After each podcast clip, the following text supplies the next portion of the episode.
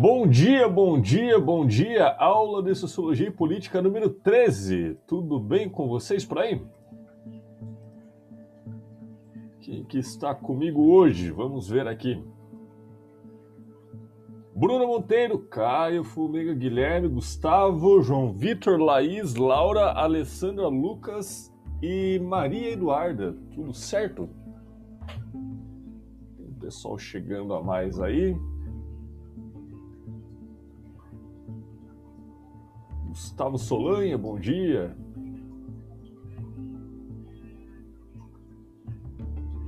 É, lembrando a todos que, que nos ouvem por podcast, aqueles que, que não estão na aula presencial e deverão fazer atividade assíncrona. Portanto, aqueles que, que por alguma razão não puderam estar presente, é, não esquece de fazer a atividade que está disponível lá no AVA.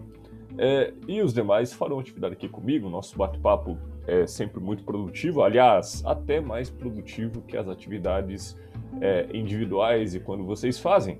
Porque quando a gente faz sozinho, a gente não tem oportunidade de dialogar com ninguém. Então, quando fazemos aqui nosso bate-papo, eu considero que esse é o grande aprendizado que a gente consegue fazer em tempo real, de forma conjunta, e é esse que vale a pena.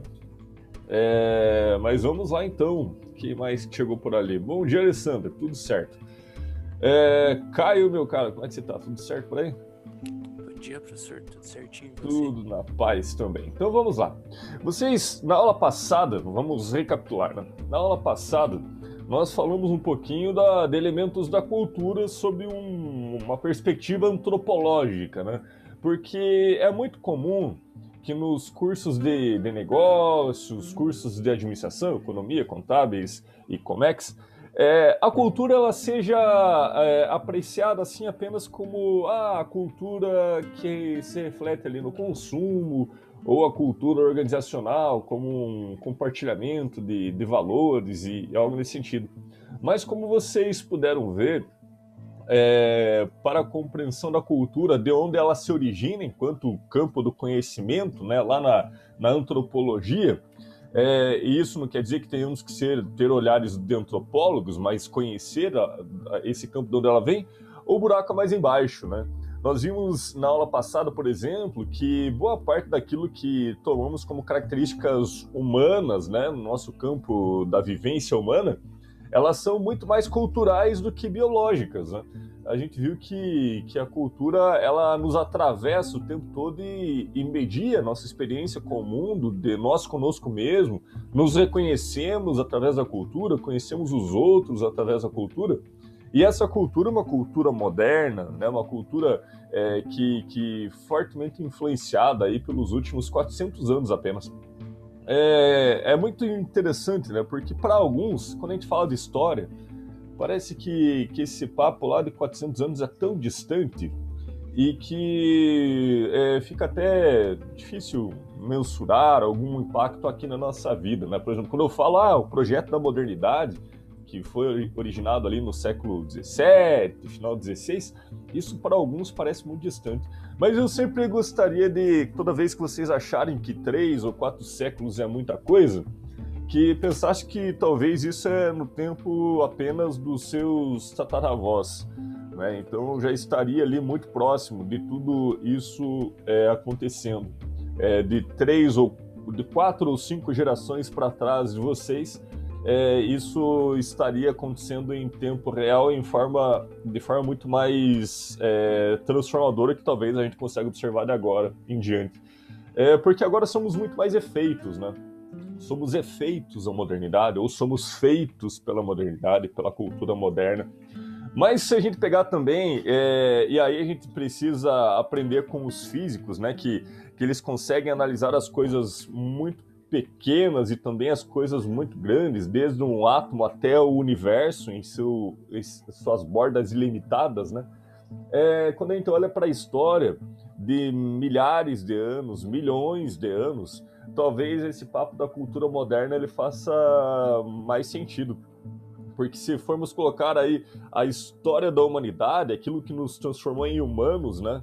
É, há cerca aí de, de, de, de, milhares de anos ou milhões de anos, a depender do, do ponto onde se toma o início, é, veremos então que estamos muito, mas muito próximos, mas muito próximos desse ponto da história da onde é, se origina um projeto de sociedade melhor baseado na razão. É, se a, se a, a, história fosse uma corrente quilométrica, assim, né, nós estaríamos talvez na parte de um dos elos apenas né, dessa corrente quilométrica e que se chama aí é, modernidade, pouco mais de 300 anos, entre milhões de anos e possibilidade de existência das coisas. Então, nesse sentido, quando a gente fala em modernidade, tudo isso que nos constituiu até aqui, um sonho de sociedade que formou culturas e que boa parte de nós temos ideais assim de uma sociedade melhor, é, de repente, nos últimos 30 ou 40 anos, isso é uma fagulha assim, né? é, acabamos que, que nos percebendo num período muito estranho, um período muito estranho, em que esse projeto de modernidade, aquilo que se sonhou há 300 anos atrás, 400 anos atrás, né, no, em especial a partir do, do, do, centro da Europa ali, né, que era na época considerado o centro do mundo pelos colonizadores, é, acabou então que que nos deparamos então numa certa frustração, talvez a palavra fosse essa, uma frustração com esse projeto de modernidade. Porque vejam só, acompanhem comigo. Se a modernidade viria é, assim como um projeto que a, a, as pessoas se deram conta, caiu a chave, virou a ficha. Não, desculpa, inverti a metáfora. Caiu a ficha, virou a chave, né? é, de que é, a gente era dotado de um negócio assim até então é, subvalorizado que era razão, racionalidade. E que esse trem chamado razão, que está em todo mundo e que em coletividade nos, nos permite interagir de forma civilizada, ela era capaz de fazer muitas coisas, inclusive compreender a, a nossa volta e transformar a, a nossa volta, né? Vide o domínio da natureza que ocorre há, pouquíssimos séculos para cá, né? É, conseguimos transformar a natureza, né? É, vejam os centros urbanos o que são, né? No, são nos últimos cento e, e, tantos anos, aí algumas cidades, outras como Curitiba é, é, um pouco mais secular, mas tudo isso dentro desse, desses três ou quatro séculos que, que vieram, a gente transformou tudo à nossa volta, é, é, transformamos a natureza da, das coisas e convertemos isso em bens, né? em, em produtos, em consumo, e nos, nos organizamos uma lógica para trabalhar, para produzir esses bens de consumo, para a sociedade ter assim um conforto melhor, né? ou algo assim. E descobrimos então que essa, esse software que roda nos seres humanos, né, é, que a gente chama de razão aqui, é, ele era capaz de produzir muitas coisas. É como se tivesse descoberto assim, um, um, software muito potente, pouco utilizado até então e que passou a ser utilizado cada vez mais de forma mais acelerada. E isso tudo trouxe muita esperança, uma sociedade melhor, né? Porque se pegarmos aí as sociedades é, milenares, medievais, pô, o povo virava, ah, virava décadas, centenas de anos brigando, é, virava séculos guerreando, né? é, faziam atrocidades, né? mutilavam pessoas, queimavam gente. É, e esse passado anterior, então, a isso que se viria depois de uma sociedade moderna, seria aquilo que, que hoje chamaríamos de bárbaro. Né? Imagina o pessoal brigando e se matando de forma gratuita. Opa, pera lá. Parece que a modernidade também tem disso, não tem? aquele projeto de sociedade perfeita que daria um ponto final em todas as barbáries, parece que não conseguiu. Afinal de contas, nós temos é, guerras, guerras com armas cada vez mais potentes, né? Vide o período aí que antecedeu a geração de vocês, chamado Guerra Fria, em que algumas nações começaram a se armar a ponto de poder destruir o planeta muitas vezes pela, pela tecnologia de destruição envolvida ou pela ganância de dominar um mundo que poderia ser destruído a qualquer momento, né? Peraí, mas a, a sociedade moderna não, não nos levaria para um lugar muito melhor, assim, em termos de, de vivência, de vida boa? Pois é essa bad bate mais ou menos aí nos anos 70 em diante, quando alguém começa a refletir com maior lucidez que esse projeto de modernidade é, ele deu errado, deu errado. E as evidências não eram poucas. As evidências elas não eram poucas, porque desde, por exemplo, o início do século XX, eu estou falando é, de 1900 em diante, tinha muitos sinais de que essa coisa chamada razão, né, que, que começamos a conviver em sociedade, o avanço da técnica e da ciência, é, tinha trazido muitas coisas boas, mas não tinha resolvido aquilo talvez que era, que era mais desafiador, que era a nocividade humana da vivência em sociedade. Lembra aqui vocês, né? É, na, na aula que falamos do pensamento social brasileiro de primeira geração, a gente estava falando já em século XX, o século iluminado pelo que havia de melhor na ciência, e tinha gente ainda fazendo distinção de pessoas por causa de cor de pele, né? E isso operado pelo Estado, inclusive, né? Como vimos na época, né? muitas leis. Pera lá, que projeto de razão moderna é esse? A tecnologia que veio então para produzir coisas com maior facilidade, produzir coisas em massa, inclusive, e baratearam a, a produção para que todos tivéssemos mais acesso às coisas produzidas. De repente, nos vimos aí no final do 19, início do 20, em que as pessoas estavam adoecendo para entrar numa lógica de produção de coisas, né? E afinal de contas, produzir para quem? Para os humanos, mas os humanos morrendo para produzir coisas, né? Para outros humanos? Que negócio estranho esse projeto de modernidade. E aí entra contexto de 1910 em diante, Primeira Guerra ali latente e assim num piscar de olhos o mundo começa a se destruir, né? Uma da, da, das guerras com, com com, com maior sanguificina, ela não foi as guerras bárbaras lá da Idade Média, ela foi agora, aqui há pouco mais de 100 anos, né? É, na, na, Primeira Guerra. E aí, mal acaba aquela guerra, é, pouco mais de 20 anos depois, o pessoal volta com mais violência ainda, né? Veja só, né? O, o avião foi descoberto, aprendeu a voar e a primeira utilização em massa foi para fazer bombardeio, usando técnica científica para criar destruição de massa. E aí entramos na Segunda Guerra, né? Segunda Guerra Mundial, um devaneio também, pessoas racionais, né? É, e devaneios é, violentos de todos os lados, né? Todos os lados.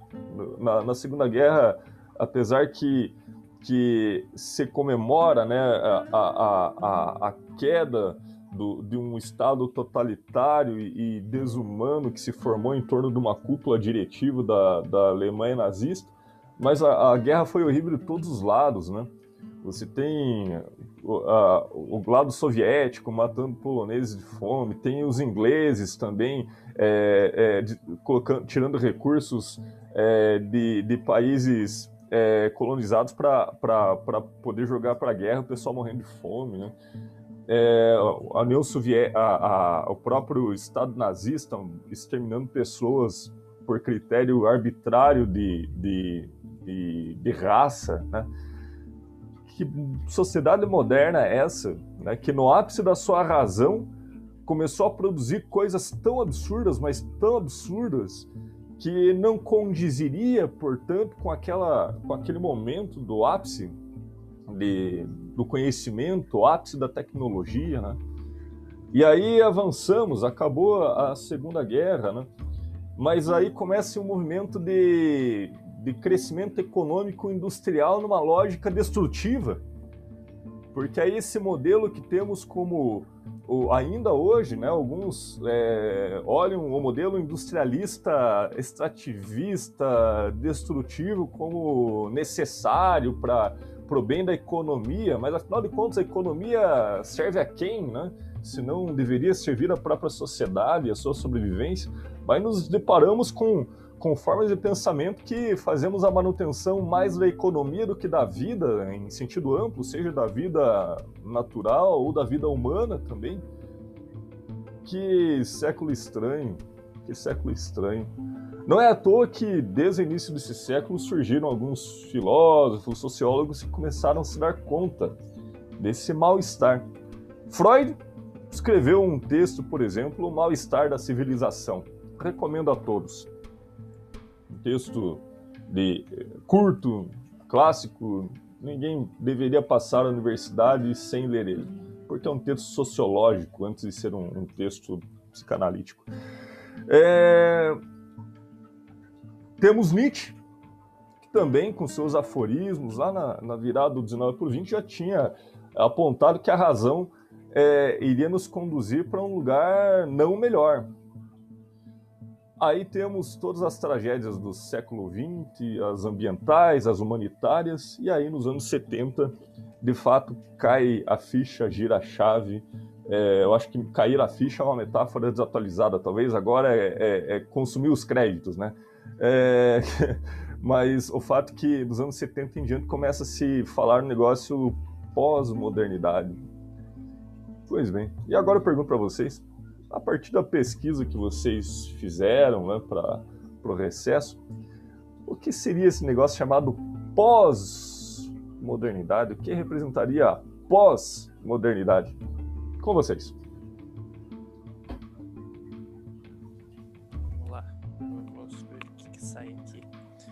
acho que como você falou, eles a primeira a primeira o cerne da questão é a crítica à modernidade, né? E como você falou da razão, acho que a coisa que mais se prega na pós-modernidade é justamente a, a oposição à, à razão, né? A, a forma do, do, de pensar a razão. É, eu, acho que é exatamente. A primeira fala que você. A primeira frase você poderia tropeçar, mas na segunda você corrigiu. Você deu um pulo e caiu de pé.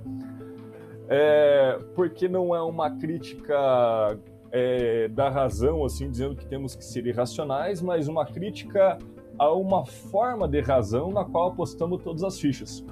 Apostamos todas as fichas na razão técnica. Na razão técnica como se a razão ela fosse neutra, assim, e pudesse a técnica também fosse neutra e só produzisse maravilhas, né? É, quando vimos que foi justamente a técnica que produziu também grandes tragédias, né? Eu vou começar em algumas. Alguém pode dizer, Gustavo, mas está me deprimindo com a aula de hoje. Essa é, esse é o sentimento da pós-modernidade. É um sentimento de deparar-se com, com a frustração. Mas vamos lá. É, a técnica, né, essa aposta na técnica, que quanto mais ciência, melhor a sociedade fica, ela é controversa. Porque quanto mais ciência, mais violenta também a sociedade ficou, além dos iPhones, dos notebooks e tudo mais. Além de tudo isso, mais violentos ficamos. Enquanto sociedade, claro. Porque é só olhar para algumas imagens de guerra ao longo do tempo e que você vai ver que as armas elas destroem uma potência cada vez maior. Se antes era preciso um exército todo no fronte de batalha para tentar destruir algum, algum ponto, é, entre aspas, inimigo, agora basta um drone para jogar um, uma arma química, uma arma biológica, um, uma bomba qualquer e, e, você tem uma destruição em massa é, de forma muito viabilizada pela técnica. A técnica também é responsável por isso. Porque tem gente que vai dizer, não, a técnica é neutra. Será? Será que alguma criação humana é neutra? Se é toda a criação humana parte de uma intenção, será que existe uma criação neutra? E aí mais um dilema, que daqui a pouco a gente vai falar, vou dar um spoiler. A inteligência artificial, será que ela é neutra?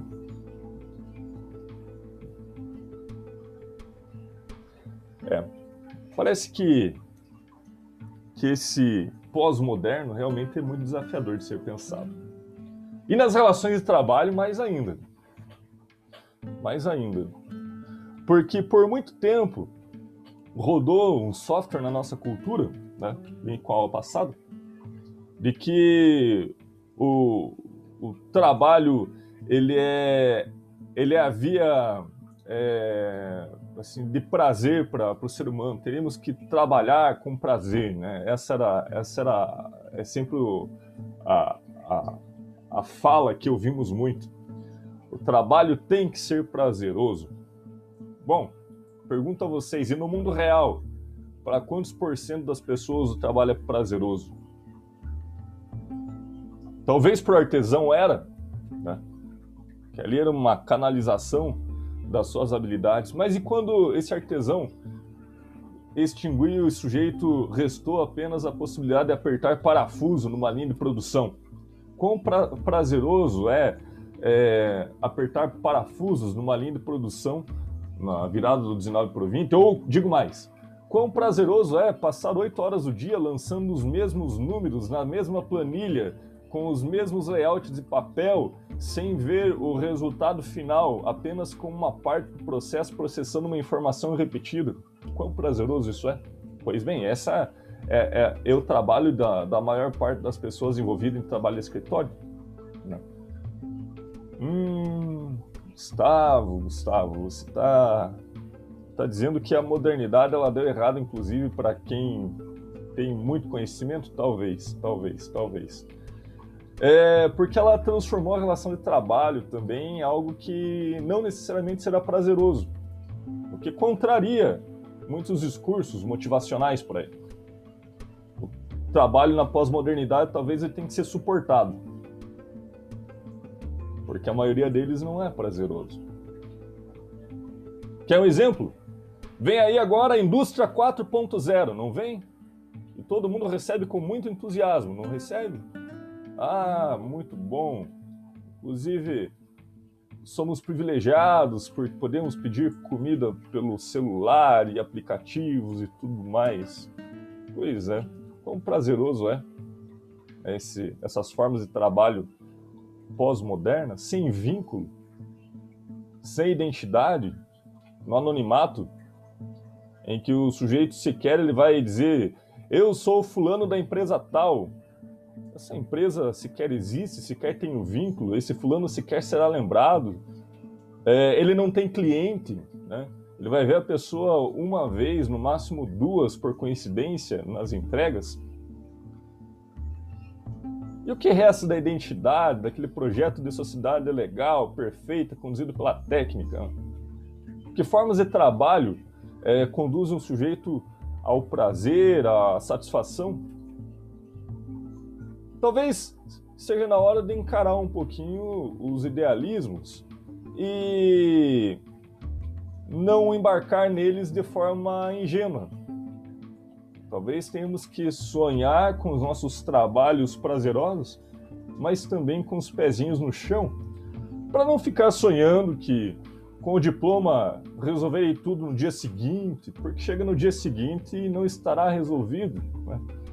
ou que existe a carreira ideal para todos, quando a gente viu que não dá para contar com essa universalização, cada um vai se achar da sua forma, ou que a sociedade será é, vai caminhar assim em marchas lentas para a perfeição, como a gente viu na sociologia clássica, hum, talvez não, talvez não. Talvez o grande desafio seja suportar a modernidade e a sua distopia. A sua distopia porque é realmente bastante é, agressiva a forma com que a técnica avança sobre a vida humana. Tá? É agressiva. Vira agora, home office. Né? Muitos de vocês estão em home office. E eu pergunto, vocês passaram a ter mais tempo livre? Ou os pais de vocês passaram a ter mais tempo livre com home office? É, o Caio me sinaliza que não, eu também tenho que concordar, porque eu tinha mais tempo livre antes do home office. Pois é, mas não é tecnologia resolvendo as nossas vidas para trabalhar à distância? Pois é, e trabalhamos mais. Aí veio a tecnologia da informação. Oh, essa é legal. Encurtou distâncias. Ao invés de esperar uma carta de Natal, eu simplesmente mando, é, me mandam ou eu mando uma mensagem pelo WhatsApp. Muito bem, mas essa, esse mesmo mecanismo, por exemplo, WhatsApp, mensagem instantânea via internet, é, é, o que me deixa quase que 24 horas conectado ao meu trabalho. E não muito, muito distante, muitas vezes eu recebo mensagem pedindo informações de trabalho, de prova, 3, 4 da manhã, né? E, e que só denuncia que a tecnologia ela não ela destituiu uma barreira entre o profissional e o privado. Essa coisa já fica misturada o tempo todo. Né? E somos assim. Não sei de que medida se isso poderia ser barrado. É... Bom, a tecnologia, o Facebook, ou Twitter, ou todas as redes.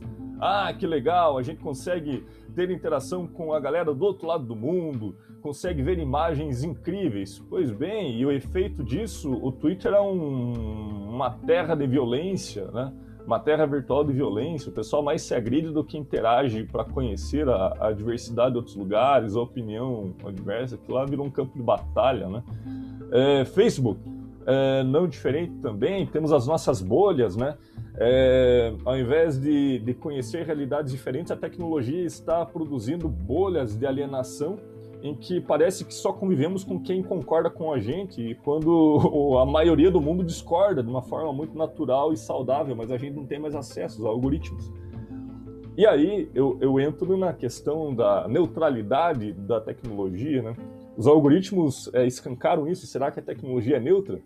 Ou será que ela produz sujeitos intencionalmente com comportamentos moldados para uma sociedade de consumo, né? Vocês já assistiram, por exemplo, O Dilema das Redes?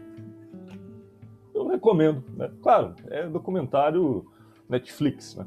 Mas é, uma, é um documentário interessante, tem seu valor. O quanto que a tecnologia molda os comportamentos, não para as nossas liberdades, mas para um certo aprisionamento, né? para nos tornar aí sujeitos de consumo. Né? E a gente fica fornecendo dados gratuitamente, inclusive cada interação que fazemos nas nossas redes. É, Hoje a aula ela é uma aula na BED, porque é uma aula da pós-modernidade. E o que, que resta então na pós-modernidade? Bom, que sejamos lúcidos, que não embarquemos na, nessas ondas é, pouco reflexivas, que não embarquemos nessas verdades é, auto-proclamadas é, por alguns sujeitos, né? Que não embarquemos eh, nas tecnologias sem nos darmos contas que ela, elas têm efeitos colaterais. Que não acreditemos que a ciência é movida apenas eh, sem interesses, ela é movida também por interesses econômicos. Que não embarquemos que os projetos de, de governo, de nações, seja lá o que for, são altruístas, eles são cheios de, de voracidade humana por poder. Isso Nietzsche já nos, nos disse desde a da, da, da virada do 19 para o 20. Ou seja, a pós-modernidade é um convite a olhar tudo de forma muito mais crítica para não embarcar, cegamente nos discursos da modernidade, porque quem embarca se frustra, porque a modernidade não entregou o que prometeu. E as relações sociais também é, parece que a tecnologia ela não deixou as coisas mais saudáveis, né? Parece que a tecnologia ela encurtou distâncias, mas também encurtou a distância da violência. Os ataques são também cada vez mais constantes. É, isso transforma as relações de trabalho, isso transforma as relações sociais. Vou dar um exemplo. É, esses dias eu, eu tenho um grupo de estudos que é vinculado a uma instituição em que tradicionalmente as pessoas fazem um, um, laço social e que esse grupo, cada, cada novo estudo que é feito, ele, ele dura em torno de dois anos. E agora o último que eu participava, a pessoa rompeu conosco, né? não por briga, mas falou, ah, não poderei mais participar pelo WhatsApp. Ela não foi na reunião virtual para dizer, olha, não posso mais, né? É, para alguns isso foi um espanto tremendo, soou como um desrespeito. Eu entendi. Né? Da mesma facilidade com que as pessoas conectam, elas se desconectam. Como os laços já não são fortes, uma mensagem basta. Pois, talvez nunca houve né? um, um laço muito, muito diferente disso. Isso quem nos alerta é um outro sociólogo polonês, que vocês devem ter ouvido falar porque ele ficou pop no, no final de sua vida, chamado Zygmunt Bauman. Ele vai falar da pós-modernidade enquanto algo líquido, algo que se desfaz, assim, que se transforma, mas é uma transformação dessa do discurso da inovação. Ah, vamos mudar, yeah, yeah, vamos lá. Não, é um negócio impermanente, mas também angustiante. É, vamos lá, vamos ouvir um pouquinho do Bauman e aí continuamos o nosso papo. O mundo pós-moderno, a condição do indivíduo.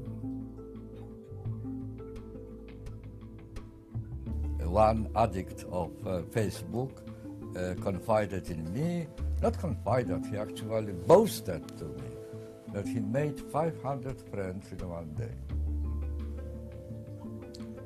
My reply was that I live 86 years, but I can't, I don't have 500 friends. I didn't manage to do it. So presumably, when he says friend and I say friend, we don't mean the same friend. It's different kind of friend. Um, I, I never heard when I was young the, the concept of network. I heard about uh, human bonds, I heard about communities, um, this sort of thing, but not network. What is the difference between community and network? Community precedes you. You are born into a community. On the other hand, we have network. What is network? Unlike community, network is made and maintained, uh, kept alive by two different activities. One is connecting, and the other is disconnecting. And I think that the attractiveness of the new type of friendship, Facebook type of friendship, I call it, uh, is precisely in that. That is so easy to, easy to disconnect. It is easy to connect, to make friends. But the greatest attraction is the facility of disconnecting. Just imagine if you have not online friendship, not online connection, not online, online sharing, but offline connection. Real connection, face to face, body to body, you know, eye to eye. Then breaking relationship is always a very traumatic event. You have to find excuses, you have to explain, uh, you have to lie very often.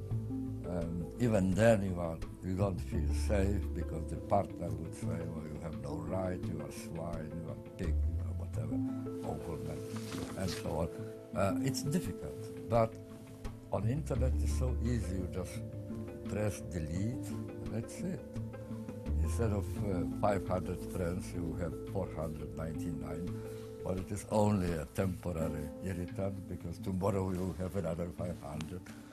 Um, that is that undermines human bonds. Human bonds are a mixture of blessing and a curse. Blessing because it is really tremendously pleasurable and tremendously satisfying to have another partner uh, on whom you can rely and do something for him or for her. It's uh, something, uh, it's some uh, kind of experience which is unavailable to the Facebook friendship. So it's a blessing. And I think that very many young people don't even are they are not even aware what they lost because they never experienced this sort of situation. Um, on the other hand, it is a curse because once you enter the bond, you expect to stay there forever. You swear, take an oath, take an oath, till death do us part, right? Forever. But what does it mean? it does mean that uh, you mortgage your future. Perhaps uh, tomorrow or next or next month or next year, uh, there will be new opportunities. Now unheard of. You you can't predict them, and you won't be able to picture these new opportunities because you will be already tied by your old commitments, old obligations. So it's a very ambivalent situation, and hence the curious phenomenon of this person, solitary person in a crowd of solitaries. Right? We are all in solitude and in a crowd at the same time. That there are two essential values which are absolutely indispensable for a satisfactory, satisfying, rewarding, relatively happy life. One is security, the other is freedom. You can't be happy, you can't have a decent, dignified human life in the absence of one of them, right? Uh, security without freedom is slavery. Uh, freedom without security is complete chaos, inability to do anything, plan anything, even dream about anything. So you need both. The trouble, however, is that no one yet in history and in, on the planet found the golden formula, the, you know, uh, the, the, perfect mixture of uh, security and freedom. Each time you get more security, you surrender a bit of your freedom. There's no other way. Each time you get a bit more freedom, you surrender part of your security. So you gain something and you lose something. Bom, na pós-modernidade, nos demos conta de toda vez que ganhamos algo, perdemos algo. Toda vez que ganhamos é, satisfação no trabalho, talvez perdemos um pouquinho de satisfação em outras coisas. Todas as vezes que valorizamos satisfações em outras esferas da vida, abrimos mão de algo no trabalho. É, afinal de contas, parece que essas, essa, essa golden fórmula ou essa fórmula de ouro que, que o Bauman fala, nem mesmo nós no campo das organizações conseguimos até agora. Porque ou as pessoas é, parece que adoecem no trabalho de tanto trabalhar, enquanto que outras gostariam de ter uma carreira impossibilitada por viver a vida de uma forma mais intensa com os seus laços de amizades e família ou tem tempo ou não tem, ou está sobrecarregado ou está é, desocupado. Parece que essa, essa coisa ela fica cada vez menos equilibrada. Aliás, essa semana ainda conversava com um colega meu e ele falou: olha, nesse momento na pandemia isso fica escancarado. Você tem pessoas é, sobrecarregadas ou desocupadas, no sentido desempregadas, né? Parece que não tem o meio termo. É, é, as pessoas estão trabalhando muito, muito ou estão sem trabalho. Que ambivalência, né? Não, não encontramos a balança nunca. É, bom, a, as, as perspectivas do mundo do trabalho são, são, são uma incógnita, né? Porque ah, essa coisa da, do, do, trabalho sem vínculo, da, do trabalho é, cada vez mais substituído pela inteligência artificial, isso coloca um ponto de interrogação: qual vai ser o, o futuro das nossas profissões, inclusive. Né? É, por exemplo, já vimos isso acontecer com outras. Né? Agora bate a nossa porta, nós, os campos dos negócios.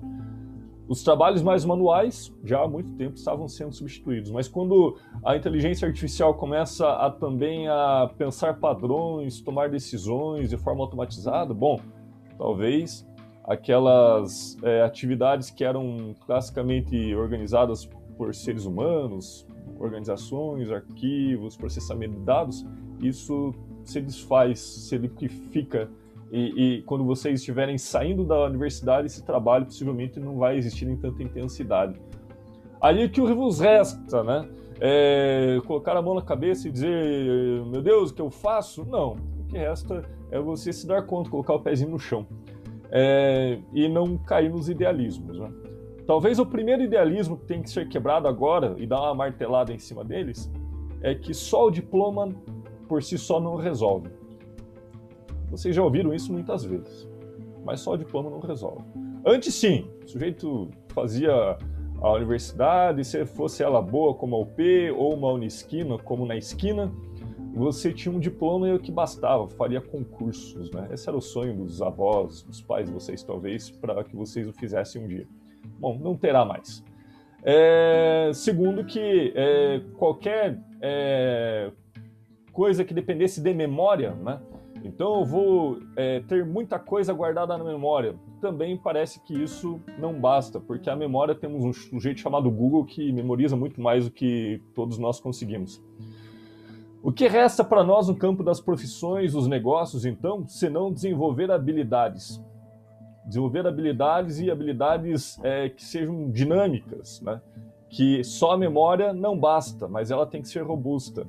Que só ter acesso à informação não basta, eu tenho que ter uma destreza para utilizá-las, porque tudo está muito líquido. E se não for ágil da mesma forma, é, talvez eu sou é, é, amassado pelo rolo compressor da tecnologia esse Frankenstein que criamos e agora acabou que, que é, nos domina, nos determina como vivemos e todos os limites da nossa liberdade.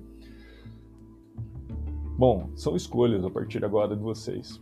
Aqueles que vão fazer a formação de forma mais lúcida ou aqueles que estarão ainda alienados às promessas da modernidade. Por exemplo, forme-se, está tudo bem. Não, não não vai haver garantias apenas conformes. Esse percurso de formação tem que ser mais robusto, mais sólido, né? mais sólido. Não basta é, ter o diploma na mão, não basta. Isso me causa um pouco de preocupação às vezes, porque ao mesmo tempo que eu tenho alunos muito implicados na construção de conhecimento, sabendo o território que estão pisando, com esse sentimento pós-moderno, tem outros ainda que estão na onda da modernidade. Enquanto tem alunos que sabem que além é, do tradicional, da prova, tem outra coisa mais importante que é o seu percurso de formação. Tem alunos que estão fazendo a prova como protocolo para avançar numa progressão de certificações e nota. Isso não vai bastar. Porque, volto a dizer, no dia seguinte da formatura vocês irão pisar nesse solo que agora temos a oportunidade de refletir sobre ele. Mas no dia depois da formatura, se não antes, é, é o jogo valendo. Então há que se jogar com muita lucidez. Né? Há que se jogar sabendo a condição pós-moderna. Condição pós-moderna que impõe trabalhos voláteis, carreiras é, pouco previsíveis, laços sociais é, cada vez mais fragilizados e apenas orientados pela técnica e pelo networking, ou seja, pela instrumentalização das amizades. Já tratamos aqui também. Então, o momento agora é refletir sobre as consequências da pós-modernidade no mundo do trabalho. E aí o que eu vou contar com a, com a, a, a perspectiva de vocês. Como vocês percebem o mundo do trabalho nessa manhã né, em que eu atolei vocês em reflexões de pós-modernidade. É, se você está assim com algum tipo de, de, de preocupação, né, é, pois bem, esse é o efeito talvez emancipatório. Devemos estar preocupados. Devemos estar preocupados. Mas como vocês percebem, a pergunta dos grupos, né? Como vocês percebem o efeito da pós-modernidade no mundo do trabalho. Debatam sobre formas de trabalho contemporâneas que são é, que emergiram, seu, suas consequências positivas e negativas. Né? Tentem fazer sempre o, o, pêndulo, o positivo e o negativo, né? porque a pós-modernidade é isso, é transitar entre dois polos e não ficar encantado apenas com as benesses. Então, quais são os efeitos da pós-modernidade no mundo do trabalho, no mundo dos negócios, nas carreiras que vocês idealizam. É, e de que forma vocês podem se preparar para lidar com esse mundo líquido. Tudo bem? Anotado aí? Temos 18 pessoas, eu vou fazer aí quatro grupos para poder bater um papo com todo mundo de forma tranquila. Em 3, 2, 1, valendo!